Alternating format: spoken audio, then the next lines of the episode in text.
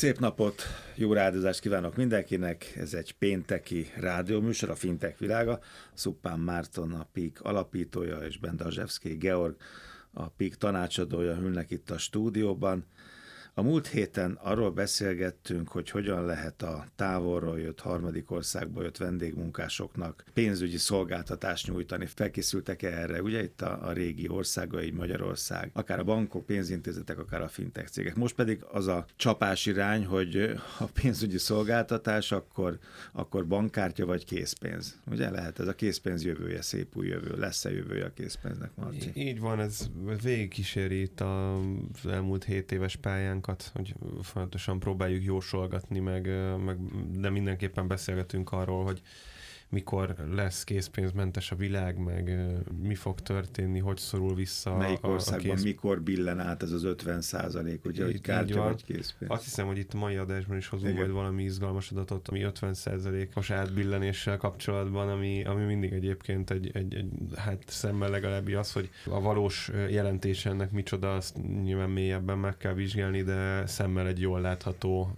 átbillenési pont, és hát amit a mai adásban még be fogunk csempészni, az a CBDC-knek a digitális, pénzek. digitális jegybank pénzeknek a, a területe meg piac, mert hogy azt látjuk igazából, hogy van egy ilyen csökkenő pályája a készpénz használatnak és egy növekvő pályája az online tranzakcióknak, de hogy valószínűleg ennek az egésznek egy igazán nagy lökést azt a, a, a digitális jegybankpénzek fognak tudni adni, mert egy, egy olyan szintű modern technológiáról beszélhetünk, ahol csomó minden olyan. Az az érdekes, hogy hogyha egy ilyen egyenest kéne szerintem, vagy egyenest rajzol, játszon el esetleg ezzel minden hallgató, hogy megpróbálja egy egyenesen elhelyezni a készpénzt, a klasszikus online tranzakciókat és a központi vagy a digitális egybankpénzeket, akkor valószínűleg a készpénz egyik oldalán van az egyenesnek, a digitális egybankpénznek a másik oldalon, és a, a klasszikus hmm. online tranzakciók valahol középen.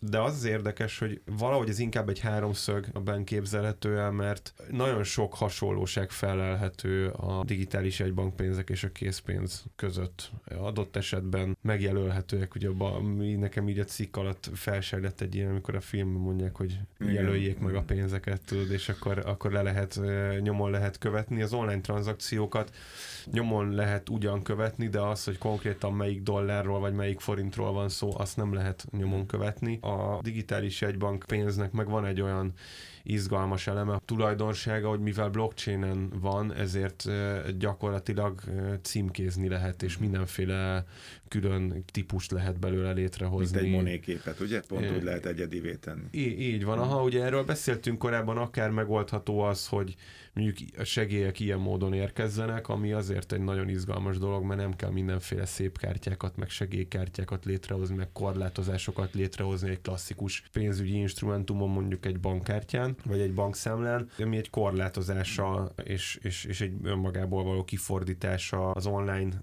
fizetési rendszernek, hanem konkrétan ki lehet bocsátani olyan sorozatokat digitális pénz logikával, ami csak valamire használható, csak valamilyen ideig használható van, mondjuk egy lejárata. Mondjuk egy gazdaságélénkítésre, ezt láttuk egyébként, ezek nagyon sokszor mellé mennek a gazdaságélénkítő programok, például ilyen inflációs Egyik spirált. zsebet ide, másik zsebet hát oda, és utána, most összenyitom most. Utána egy óriási igen, inflációs igen. spirált indítanak el, hogyha mondjuk segélyre adott pénznek az a célja, hogy a következő egy évben élénkítse a gazdaságot, és abból ne lehessen mondjuk nyaralni, hanem csak belföldön lehessen elkölteni, akkor ez gyönyörűen lehet korlátozni. Úgyhogy, a, úgyhogy én azt gondolom minden tekintetben, hogy a készpénz mentes jövőnek egy, egy alapvető és szükséges eleme az, hogy a, a digitális jegybankpénzekben fejlődés és áttörés történjen.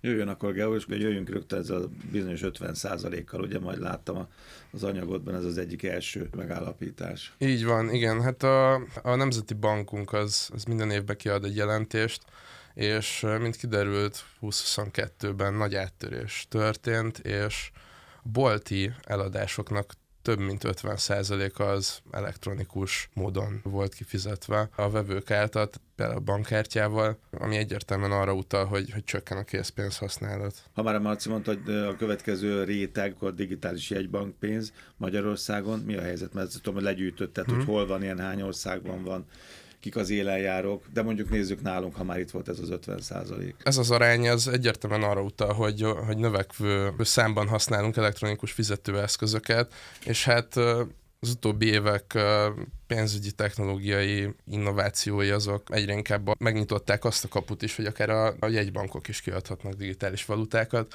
Most erre már a legtöbb országban egyébként a világon elindultak bizonyos kutatások, és vannak országok, ahol már tesztelik is egyébként ezeket.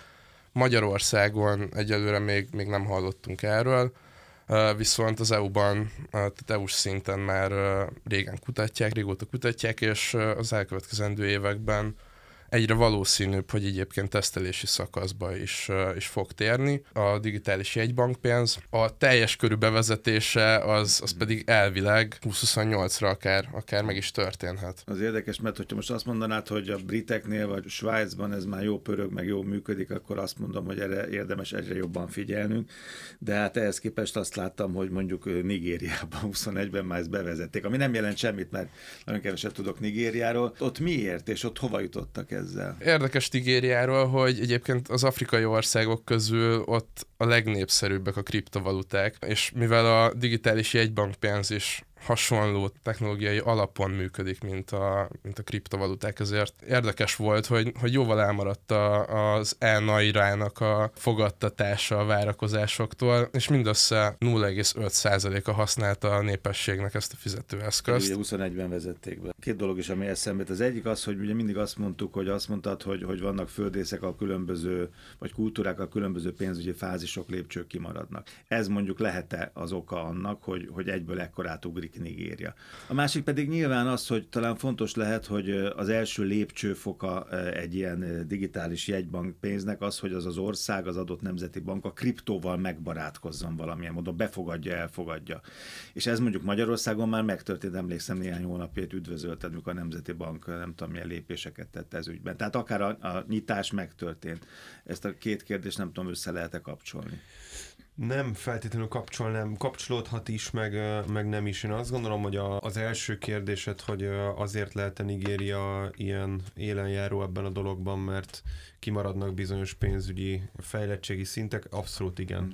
Hát az egyértelmű teljesen, hogy, hogy a kriptó felé való nyitás az azért történhetett meg Nigériában, meg egyébként teljes afrikai kontinensen, mert valójában hogyha így, így tekintünk rá, akkor már, már digitalizált a pénzügyi szektoruk nagyon régóta, mert nincsenek hmm. nagyon bankfiókok, ugye airtime-mal fizetgetnek egymásra, erről sok szólt van az M-Pesa, meg egyéb uh, szolgáltatók, tehát gyakorlatilag a telefonjukra, telefonkártyájukra feltöltött percekkel tudnak kenyeret vásárolni, és ez így, így van, volt valami ilyen szuper film. Úgyhogy azt gondolom, hogy Afrika esetében ez abszolút uh, így van. Az, hogy digitális egybankpénzhez kriptobarát környezet kell -e, igen. szerintem nem. Mm. És szerintem nem feltétlenül egy jó út az, hogyha a digitális egybankpénzhez a kriptopiacon keresztül keressük a... Rosszul fogalmaztam, a blockchain a leg legkisebb közös többszörös, és ha a blockchain-nel én megbarátkozom, és így akkor... De megint csak társadalmi szinten nem kell megbarátkozni hmm. szerintem a blockchain ez egy, ez egy evolúciós folyamat, hogy a kriptók, el, kriptópiac elkezdett blockchainre épülni, vagy hát igazából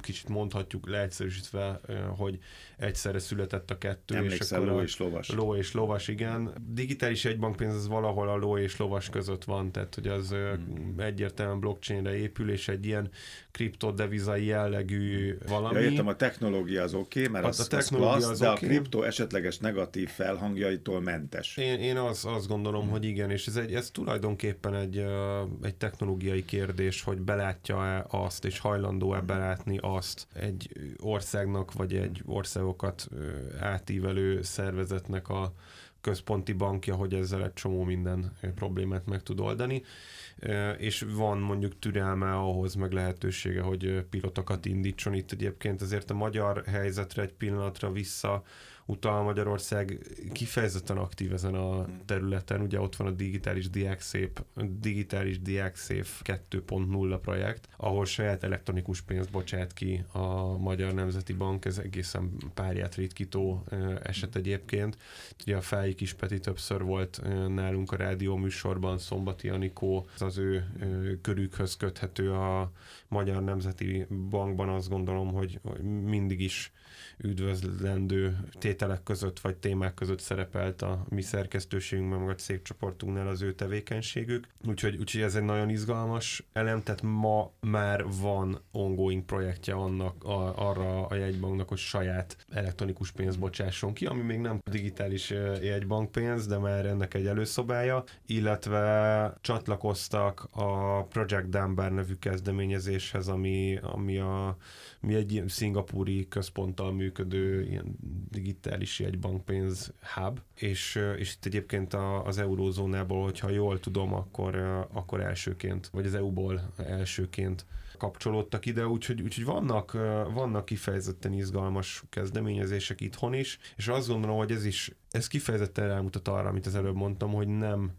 kriptó irányból Kell közelítik meg. Aha. Jó, akkor nézzük meg a svédeket, azok közelebb vannak, mint Nigéria, és azok fontos, mert ők meg előre haladtak abban, hogy elfelejtsék teljesen a készpénzt, ugye? Igen, hát a fejlettebb országokban, például Svédországban azért, azért egyre kevesebb alkalommal használnak készpénzt az emberek, az elektronikus fizetések elterjedtek nagyon, ami egyébként Magyarországon is már jellemző, de igen, azért Svédországban az előre haladottabb, és ott ez meg is könnyítheti például az átállást egy esetleges digitális digitális jegybankpénzre.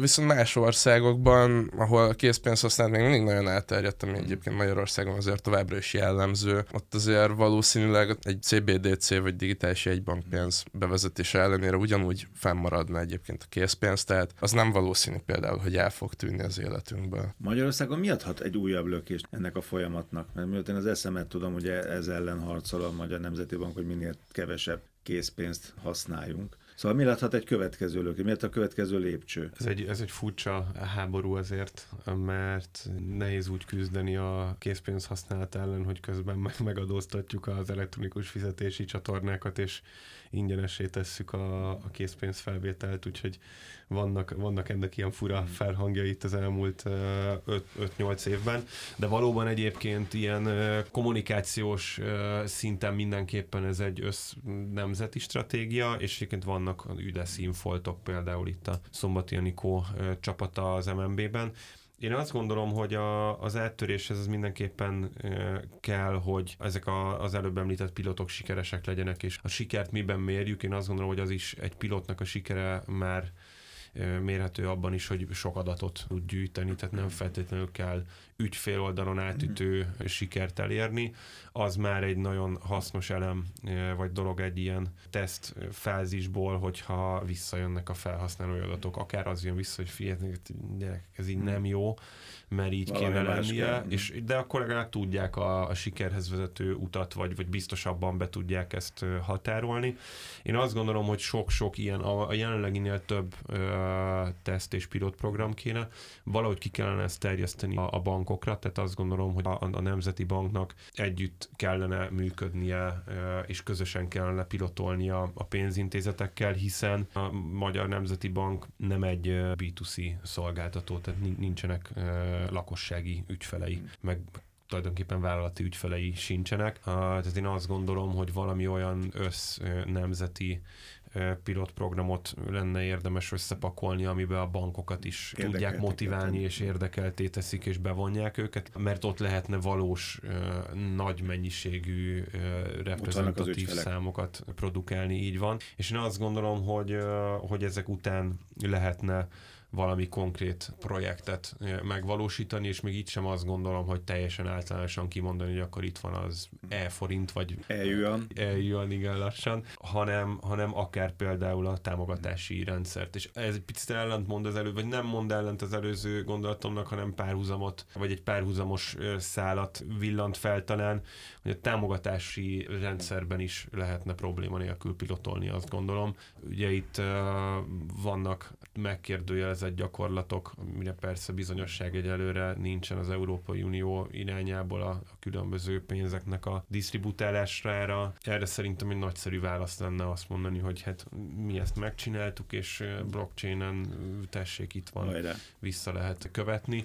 Úgyhogy akár egy, egy szép kártya projektet átállítani és, és digitalizálni rendesen. Én azt gondolom, hogy az nem lenne egy jó döntés, hogyha itt mindent belehúrá optimizmussal beleugnak. Annak ellenére, hogy egyébként én nagy híve vagyok annak, hogy menjünk ki a piacra minél hamarabb, minél több mindennel, és szedjünk visszajelzéseket. Ez egy nagyon komoly lépés és nagyon komoly döntés, ahol, ahol még a legélenjáróbb országok meg nemzetek is csak puhatolóznak pilotolni kell egyrészt, másrészt meg azt gondolom, hogy onnan az a következő lépés, hogy mm, ki kell nézni és meg kell nézni konkrét olyan projekteket, ahol nem lehet nagy kárt okozni. Persze ez idézőjeles. Viszont sokakhoz eljut, és mindenképpen bele kell lépniük, ebbe a és azonnal, fázisba. És azonnal Igen. látszik a haszna. Igen. Mert a, a, a forintommal a kávézóban, most ez egy forintos tranzakció, vagy egy, egy digitális egybankpénzes tranzakció, az igazából ma tök mindegy. Viszont az, hogy egy támogatást hogy korlátozok és, és, és végig tudom elkövetni, az meg abszolút nem mindegy. Szóval szerintem use case-eket kell gyártani, és a sikeres pilotok után egyes use case-ekre rá kell fókuszálni. Kínából jött a példa, már 260 millió ember használja a digitális juhat, nem véletlen mondtam. Több mint 200 féle módon lehet használni. És azt nem tudom, hogy ott volt edukáció, mert azt akartam végig nektek mondani, hogy azért ehhez, hogy én digitális pénzzel játszam, meg azzal éljek, az vagy edukálni kell, vagy le kell nyomni a torkomon. Most nem nyomták a torkomon, de nem is edukáltak még. Kínában ezt a 260 embert edukálták, vagy egyszerűen valami megtörtént? Szerintem nem kell ehhez edukáció, mert uh, ahogy próbáltam a, ugye a műsor közepetáján erre rávilágítani, ez akkor tud jól működni, hogyha nem is érzi a, a felhasználó, hogy ez egy digitális pénz, hanem annyit érez, hogy kapott egy olyan coint, vagy egy olyan érmét, amit csak bizonyos keretek között és bizonyos ideig tud elkölteni, hogy most egy mm. konkrét use case-t hozzak. Tehát ez az, hogy azt mondom, hogy a szép kártyám mögött innentől kezdve nem egy bankszámla pénz van, és nem a bankkártya elfogadási rendszer az, amivel korlátozva van a felhasználás időben és, és kereskedői típusban, hanem az azért tud megtörténni, mert egy okos szerződésbe bele van kódolva az, hogy börnölje el azt a pénzt. Ettől eddig év. erre és arra. Így van. Itt és ott. Ha ez jól van megvalósítva, de tudod nagyon jól, hogy én, én az edukációnak a, a híve vagyok abszolút, de itt szerintem ez hmm. pont az a terület, ami, hogyha jól meg van valósítva technológiailag, akkor nem szükséges az akkor edukáció. Így van, mert hmm tök mindegy, a, ha jól meg van valósítva, akkor tök mindegy az ügyfélnek, a felhasználónak, hogy ez egy klasszikus számlapénz képében létező forint, vagy egy azzal megegyező értékű, de valamilyen módon korlátozott digitális jegybankpénz, ami mögött egy okos szerződés van. Nagyon szépen köszönöm Szuppán Márton, Bendazsevszki, Georg, Pík, jövő héten találkozunk a hírek, az érdekességek a fintech.hu-n.